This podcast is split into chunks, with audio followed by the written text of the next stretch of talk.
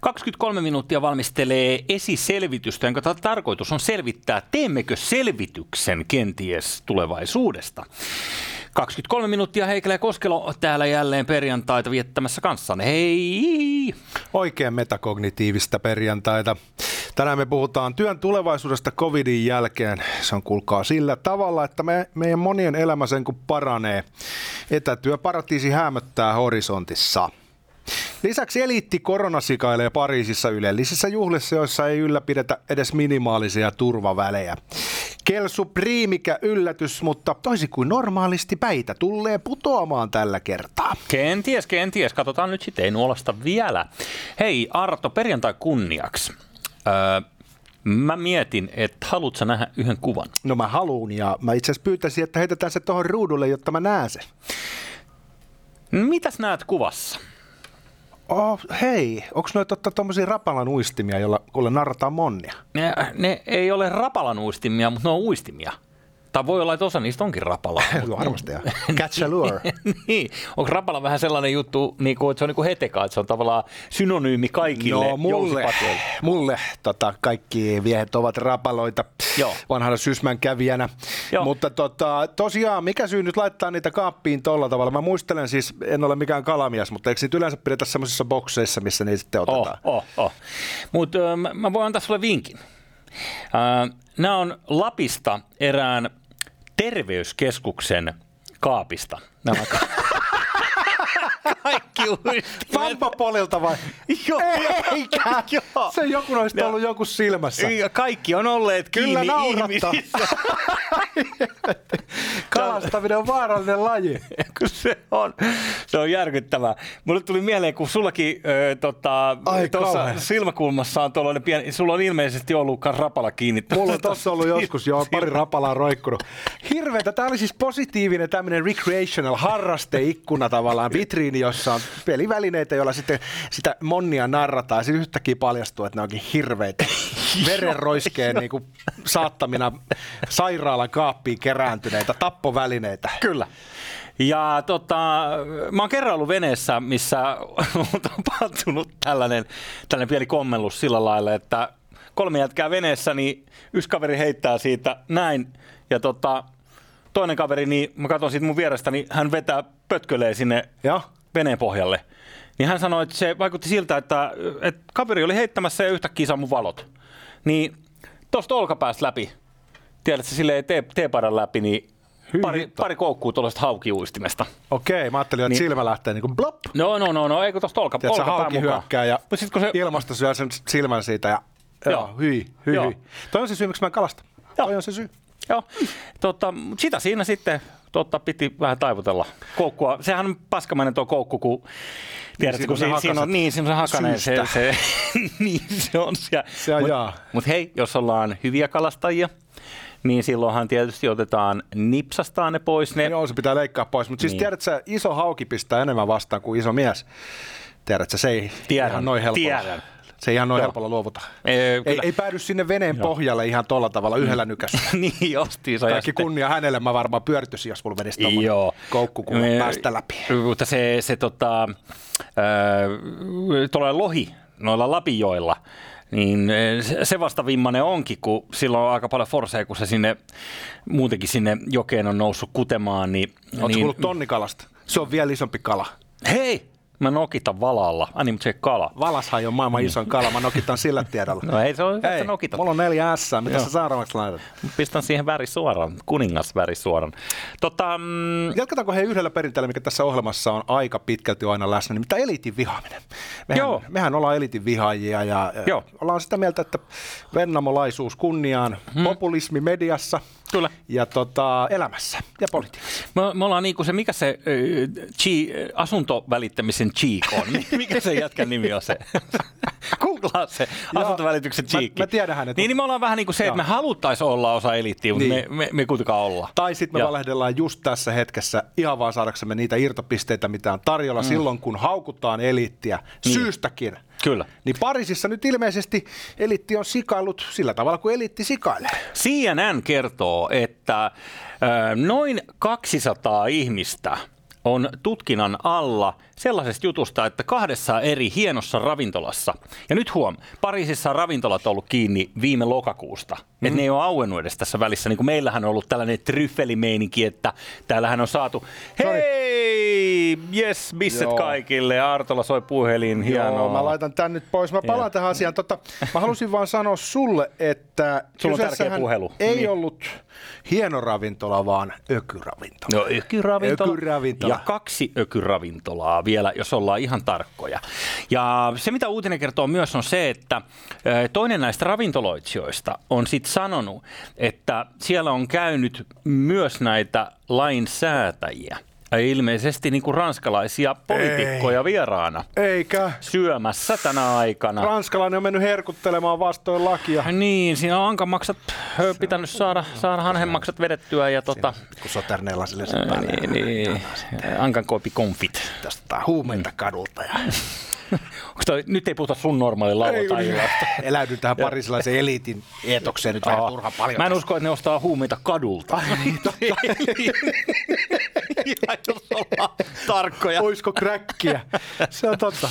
Joo, niin, äh, mutta herää kysymys. Siis jos 200 ihmistä on niinku tunnistettu, että ei tiedetä ketä ne on, Joo.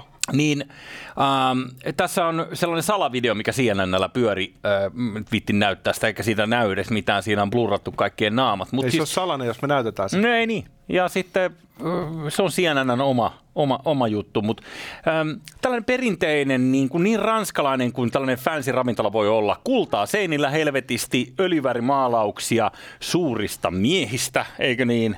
Jotka ovat syöneet hyvin. Kyllä, tässä ravintolassa ja kuukahtaneet aikanaan johonkin infarktiin. Mä ymmärsin, että syyttäjä nostaisi syytteen näitä koronasäädösten rikkoja vastaan, mutta hän ei voi itseään syyttää, kun hän oli itse Siinä voi olla pieni Monsieur, en voi. Jää, jääviyskysymys. Mutta joo, Pariisin syyttäjä äh, on nyt sit sitä mieltä, että paskaa lentänyt tuulettimeen. Tämä on äh, tässä. ikuis ikuisuusaihe varmaan sen jälkeen, kun kaupunkivaltiot ensimmäistä on perustettu, on syntynyt tällainen eliittiyhteiskunta, mm. niin he ovat sijakailemattomasti hyväksi käyttäneet niitä etuoikeuksia, mm. mitä Jumala on heille suonut. Jos me muistetaan Suomen kieltolain aikaa, niin, The no, good old days. Niin silloin, kun mä olin parikymppinen. Joo. No, joo, silloinhan me oltiin vielä tuota mm. nuoria vetreitä poikia. Niin. niin silloin 20-luvulla, niin sehän oli jännä juttu, kun e, tosiaan kieltolaki kielsi sitten alkoholin nauttimisen ja myymisen, mutta jostain syystä apteekkeissa myytiin konjakkia. Mm. Siihen tarvittiin ostoluvan ja elitti osti sitten viinansa apteekista. Ja itse asiassa aikaan koko kansakunta rupesi käyttämään enemmän alkoholia, mutta se oli sitten vähän niin kuin kyse siitä, että kuka mistäkin pimeän viinansa hankki, mutta eliitti sai haettua sen kuitenkin ihan Oho, en mä tiennyt. apteekista. Ai mä en tiennyt, okei, koska tiedän tämän kyllä, että konu on saanut vähän niin kuin lääkkeenä, mutta en tiennyt, että okei, siinä oli se tällainen oli juuri tämä, se oli sydänlääke, kato, kun nitro ei ollut keksitty. Siellä no. oli muuten, no niin kuriositeettina, niin siinä oli heroinia myös kaupallisia. Niin oli se, ja... oli, se oli siihen aikaan vielä ihan kosher, niin kato, sä oot voinut mennä apteekkiin 20-luvulla. Mm silinterihattu päässä, niin kuin herrasmies siihen niin. meni. Ottaisin ja. hieman heroiinia Kyllä. ja sitten tuosta vielä konjakkia. Ja sitä oli Yskän lääkkeessäkin vielä 50-luvulla käsittääkseni, kun lapset nukku, lapset nukku hyvin, kun niille antoi sitä mm. herska lääkettä. Mm. Ja siis jos on ymmärtänyt oikein, niin en muista, että oliko 20-luku, milloin se Suomessa kiellettiin, mutta kokaiinta niin ikään. Kokaiinta. Si- niin, sitä, sitä tota, lääkäri pystyi määräämään kaiken maailman masennuksia ja muuhun, joo, niin, joo, niin, niin tota, saatiin. Kyllä niin, Sigmund Freudkin oli kova käyttämään kokaiinia, jos nyt saan päästäni keksiä. Tota, Kuten myös äh, Tämä Sherlock Holmes, mielikuvitushahmo. Kyllä. Mutta tai joku oppiumi, anteeksi, tosiaan, se veti oppiumi. Niin se veti oppiumi, joo, joo, se joo, aika joo. Oppium oli se kunnon juttu, mm. mutta tosiaan Suomihan sai siitä vähän noottia 50-luvulla, kun täällä myytiin enemmän heroiinia kuin missään kehittyneessä maassa, Joo. niin tuota, se piti sitten pikkuhiljaa lopettaa, mikä oli ikävä, koska siinä kohtaa eh, hyvinkin moni ihminen oli siihen jäänyt pahasti koukkuun, monet myös entisiä sotaveteraaneja, Joo. niin tuota, ei sitä koskaan laskettu, koska se oli vähän niin kuin valtion oma paha, mm-hmm. niin joskus niitä ei sitä aina muisteta pöyhiä niitä juttuja oikein kunnolla. Kyllä. Niin mä en tiedä, että kuinka monet ihmiset siitä kärsi siitä päätöksestä, että siinä oltiin vähän niin kuin myöhässä sen heroinin todellisen luonteen hoksaamisen kanssa. Eli pluspervitiinit, amfetamiinijohdonnaiset asiat, rintamamiehet käsittääkseni. Kaukopartiomiehet. Niin, niin tota, kävi aina vähän pussukalla sitten myös myös sodan jälkeen. Ja, no hei, sotakorvaukset piti maksaa, niin panettiin 20 tuntista päivää. Ihan Mikä siinä? Niin. Tota, itsekin ö, sotaväessä kävin. Siitä on jo vähän aikaa, mutta se saattoi olla jopa viime vuosina. Kansakoulun jälkeen. kansakoulun jälkeen heti siinä sitten lukkariopinnoissa, niin tota, muistan, että siellä kuule vielä jaettiin, että jos oli vähän flunssa silleen, että kurkkukarheita ja vähän lämpöä, niin semmoisia pillereitä, niiden nimi oli joku midiflunss tai joku, mm. jonka jälkeen tunsi itsensä kuudeksi. Eh, Ne sisälsi kodeiinia, Joo. mikä oli siinä kohtaa tietenkin jo ihan no-no kaikissa mahdollisissa, tiedätkö, flunssalääkkeissä puolustusvoimien ulkopuolella, mutta kyllä niitä siihen aikaan vielä heiteltiin. On sitä kodeinia, on sitä ö, käsittääkseni kodesan yskälääkkeessäkin, mikä on nykyään vissi aika no-no, mutta, mutta tota, sehän on niin kuin, onko se nyt synteettinen morfiini käytännössä, tai siitä tulee niin kuin, siitä tulee tota, niin, op, op, heroinia, oppiumia, mitä nyt, miten haluat sanoakaan sen, mutta Mutta mikä sun viimeinen sana nyt tästä eliitin häikäilemättömästä sikailusta Niin viimeinen sana, viimeinen sana, mitä viimeisiä sanoja osaa sanoa. Mutta sen mitä verran mä sanon, että tämä ei yllätä mua yhtään. Pariisi ja mä, eliitti ja giljotiini. niin, kun mä en olisi yhtään yllättynyt, että jos tulevaisuus olisi laajemmaltikin tämä, että äh, tehdään yhdet säännöt isolle jengille, niin sanottu peonit, teille tätä, ja te ette voi matkustaa, ettekä lentää, ettekä syödä lihaa, ettekä puke päälle mitään nättejä vaatteita. Mutta by the way, meillä täällä, tietyn oven takana, salasella koputuksella, niin täältä löytyy kaikkea hauskaa. Hirveä dystopia. Mm. No, veikkaisin, että aika todellisuutta. Nyt tarvitaan äkkiä... Siis mä oon kyyninen, mä oon pahoillani, mutta Niin oot, sä oot hirveä mm. ihminen. Niin. Nyt tarvitaan äkkiä vähän valoisampia uutisia lähitulevaisuudesta. Okei. Nimittäin tota, voitaisiin keskustella työn tulevaisuudesta. Revolut on tämmöinen fintech-firma, eurooppalainen startup, eli on näissä tuota financial technology hommissa. Mm. Heillä on tämmöinen kohtuullisen hyvä parisadan miljoonan euron liikevaihto vuosittain. He ovat... suomalainen firma. Ei. Ei. Mm. Lontossa. Mä olin jo. Siellä Mä olin jo, että voi vitsi. Mutta he ovat tehneet tämmöisen, tota, ei me tätä kuvaa tarvita, sen verran ruma Tero tossa. Tota, he ovat tehneet tämmöisen linjauksen, että covidin jälkeen kaikki henkilöstö, joka heillä on, saavat viettää pari kuukautta vuodesta tehden töitä etänä, mistä lystää. Ja nyt tämä kuulostaa siltä, että it's about time, oli jo aikakin, mutta tämä on tietyllä tavalla uusi juttu, että sanotaan, että hei, jos sä haluat pakkaa kamas ja lähteä Bahamalle tekemään hommia etänä, niin me. Uh, ehdottomasti jees. Tuo kuulostaa tältä eliitin hommalta, hei. Todellakin. Joo. Eliittihan voisi tehdä noin. Todellakin. Toi ei ole tasa-arvoa nähnytkään. Kaikilla ei ole varaa lentää sinne Bahamalle. Niin, Se niin, on niin, totta, niin, se niin. Mutta et- eikö se nyt voisi työehtosopimuksiin laittaa meillä? Sehän voisi olla tuossa tupossa. Tessissä lukee Bahaman lennot. niin eikö se kolmikanta voisi nyt määrätä, että kaikille, kaikille, kallista. kuuluu, kaikille kuuluu jokin äh, atolliriutalle tota, pari viikon firman kustantama matka. Ja siellä sitten Teamsissa pyöritään, tota, Ja siihen loma- tihrustellaan siitä Lomat ja lomarahat päälle näitä. ja näin edelleen, koko hela hoito.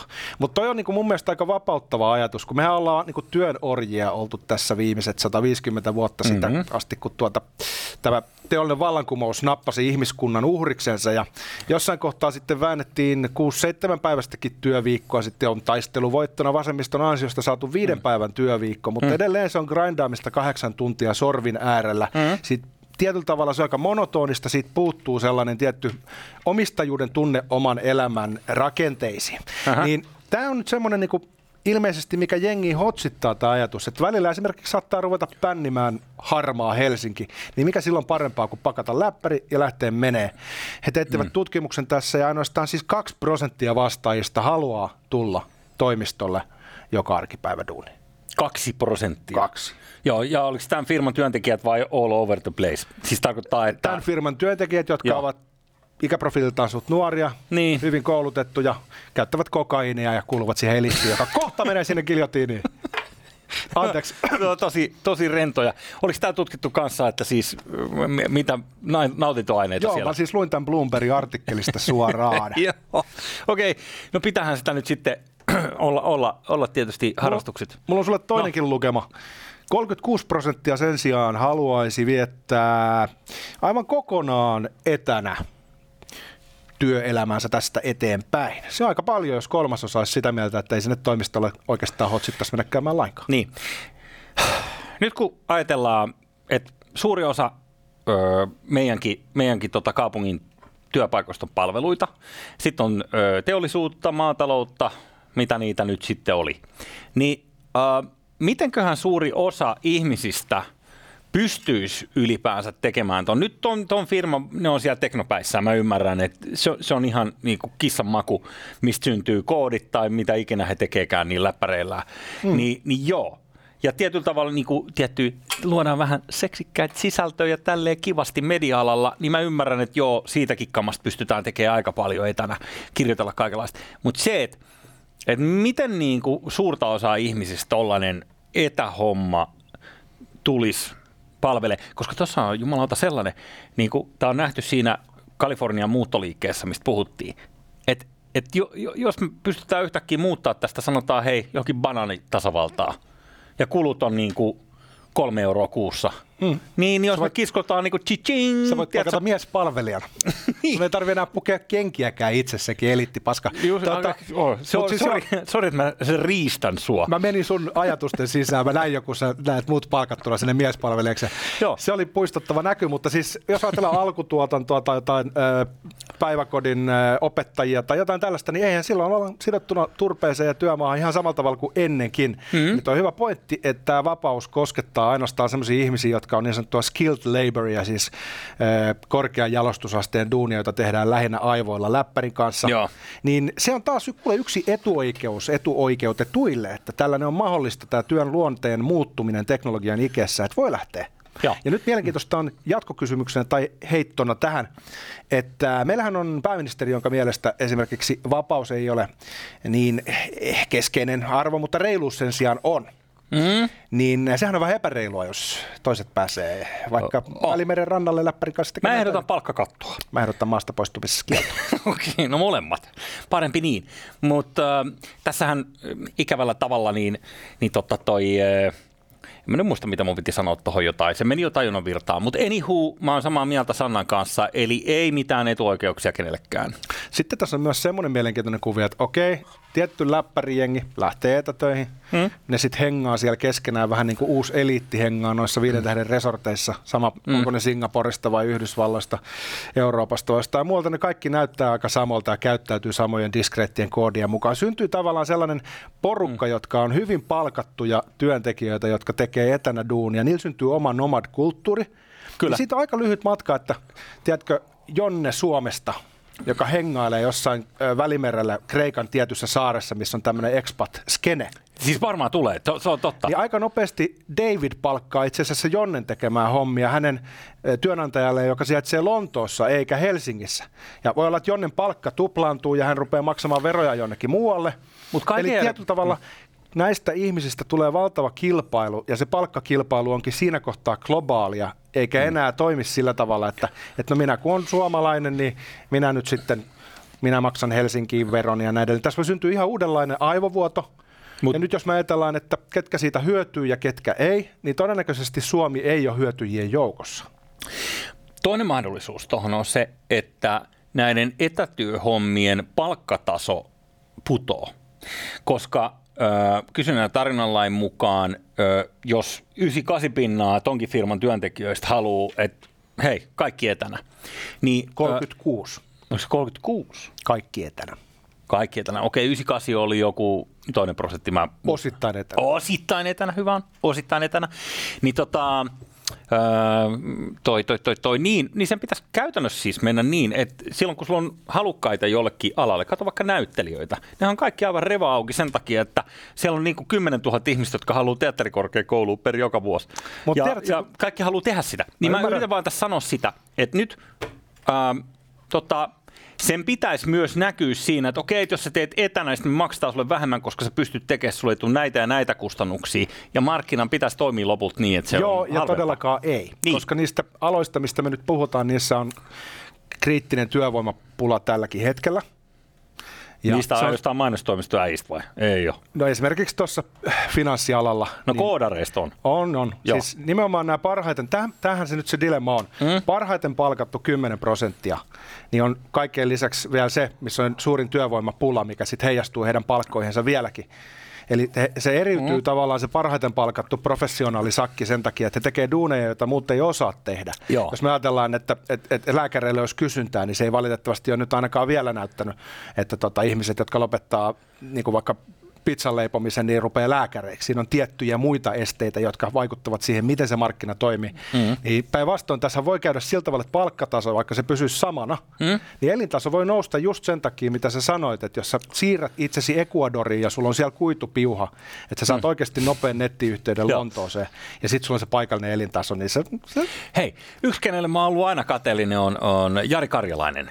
Tämä on Big Brother.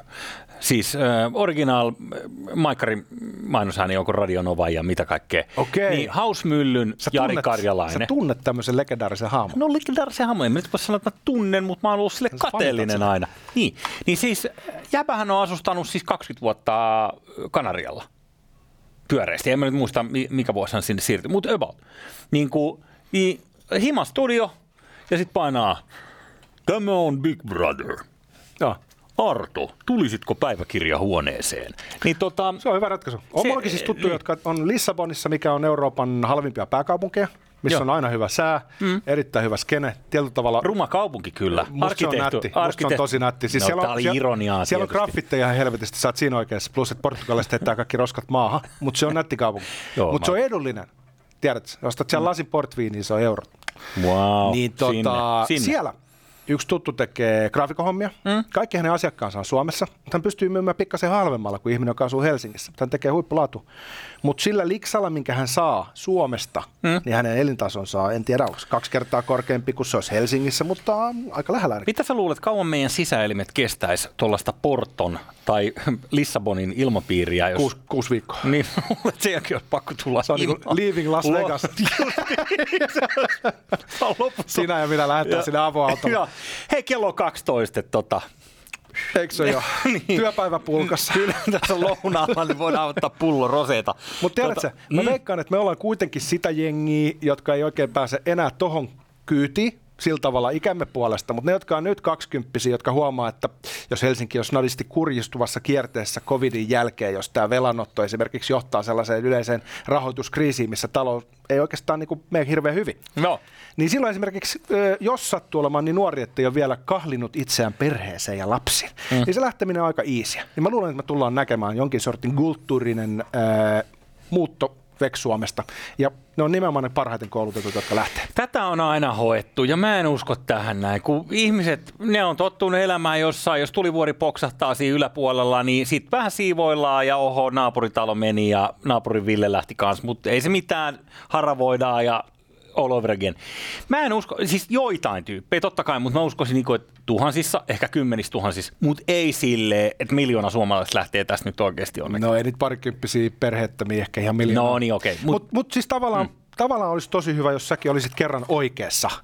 Mut No tässä vähän välillä. Tässä Mä aina arvaan Riski jotain. on pieni, Joo, mutta, okei. ei, mutta voi se mennä Joo. noinkin. Mm. Mutta mut sanotaan näin, että meidän täytyy jollain tavalla Suomena muuttaa kurssia, jos me huomataan, että jengi rupeaa lähteä enenevissä määrin sen takia, että ruoho on vihreän paidan puolella, Niin justiisa. koska kuningas on kuollut. Kauan eläköön kuningas. Hyvää viikonloppua.